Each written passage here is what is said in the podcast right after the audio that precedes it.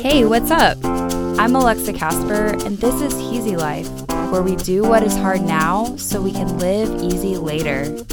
This is the podcast for people who crave purpose, peace, and balance. Thank you for taking the time to come hang out with me. Today is your day. Let's get after it. This is episode 67. I'm a control freak. Help! I am so excited right now because when this episode drops, I will be flying out to Canada with my husband, Chase. We've never been before, and we're going this year for Thanksgiving, and we could not be more thrilled. There are so many amazing things about traveling, but I have to be honest, it has brought up a lot of anxiety in me. Anxiety because I am a freaking control freak. When you're traveling, there is so much you can't control, so many unknowns. I really do love traveling. I love experiencing different cultures, meeting new people, and just expanding my perspective. But it also opens up so many opportunities for my control freak monster to rage. It's like the perfect storm of unknowns delayed flights, traffic, unplanned illness, missing luggage, people everywhere. Ah! I feel my stress levels rising. It's just not a chill situation by any means. I think my natural state is to just be a homebody, to stay in my little box and continue doing my routine. I love routines, mainly because I know what to expect. I can control it, right? But here's the thing I'm not actually controlling anything, it is all a facade. I mean, let's be real. We all know that we can't actually control anything in life. Because if we could, we wouldn't have natural disasters, car wrecks, and terminal illness. We cannot control life. I'm going to go on a quick rant. I firmly believe with all of my heart that God is in control, that He has a great plan for my life. Does that mean that bad things don't happen? Of course not. Life is hard because of humanity, not God.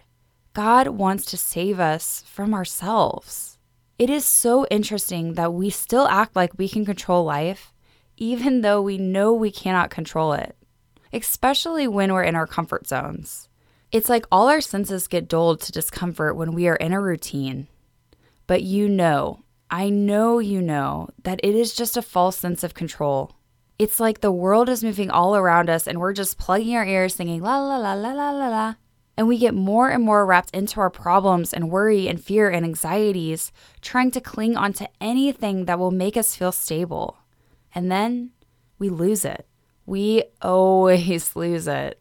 You're just finishing preparing a Thanksgiving feast and you spill cranberry sauce all over your new skirt.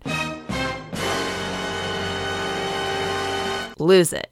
You can see where I'm going. We always lose it. It always happens, doesn't it?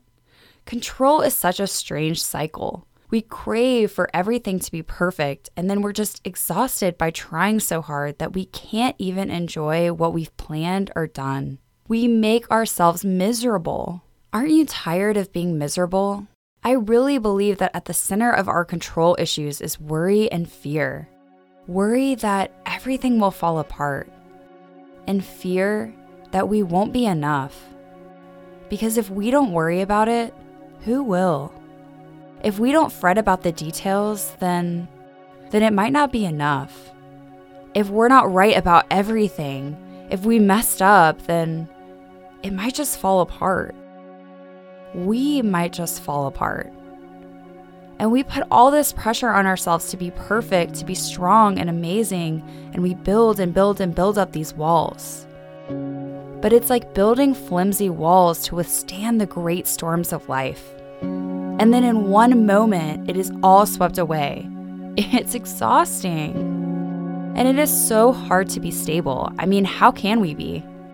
Let me just tell you that Jesus wants to be your stability, your anchor, your fortress.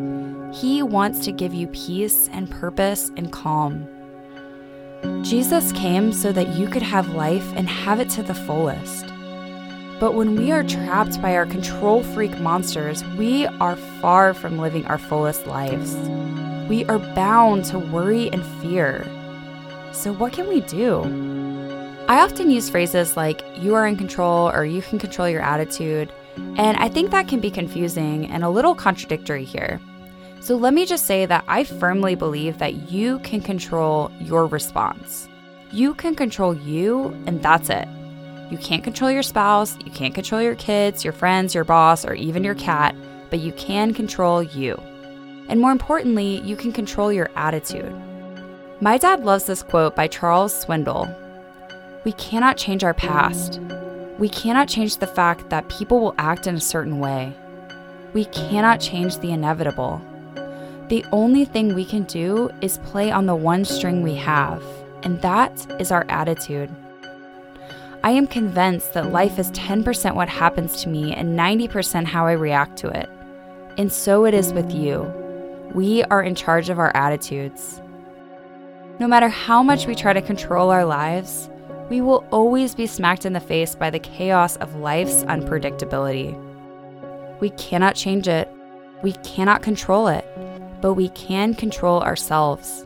My prayer for you today and this week is that you strengthen your soul, that you look inside and cling to peace and strength that will allow you to be stable within your family, at work, when watching football, and just within yourself. Your attitude determines your gratitude. I hope you have a wonderful week full of many blessings, peace, and calm. Thank you, thank you, thank you so much for listening. I love you. I'm so proud of you, and great things are coming your way. If you are loving some Heezy Life, please subscribe and share. This really helps spread those good vibes. I know you're probably in need of some extra motivation this week, so check out my Instagram at heezy.life or just keep listening and binge on some great motivation. Have a great day and keep it heezy, my friends.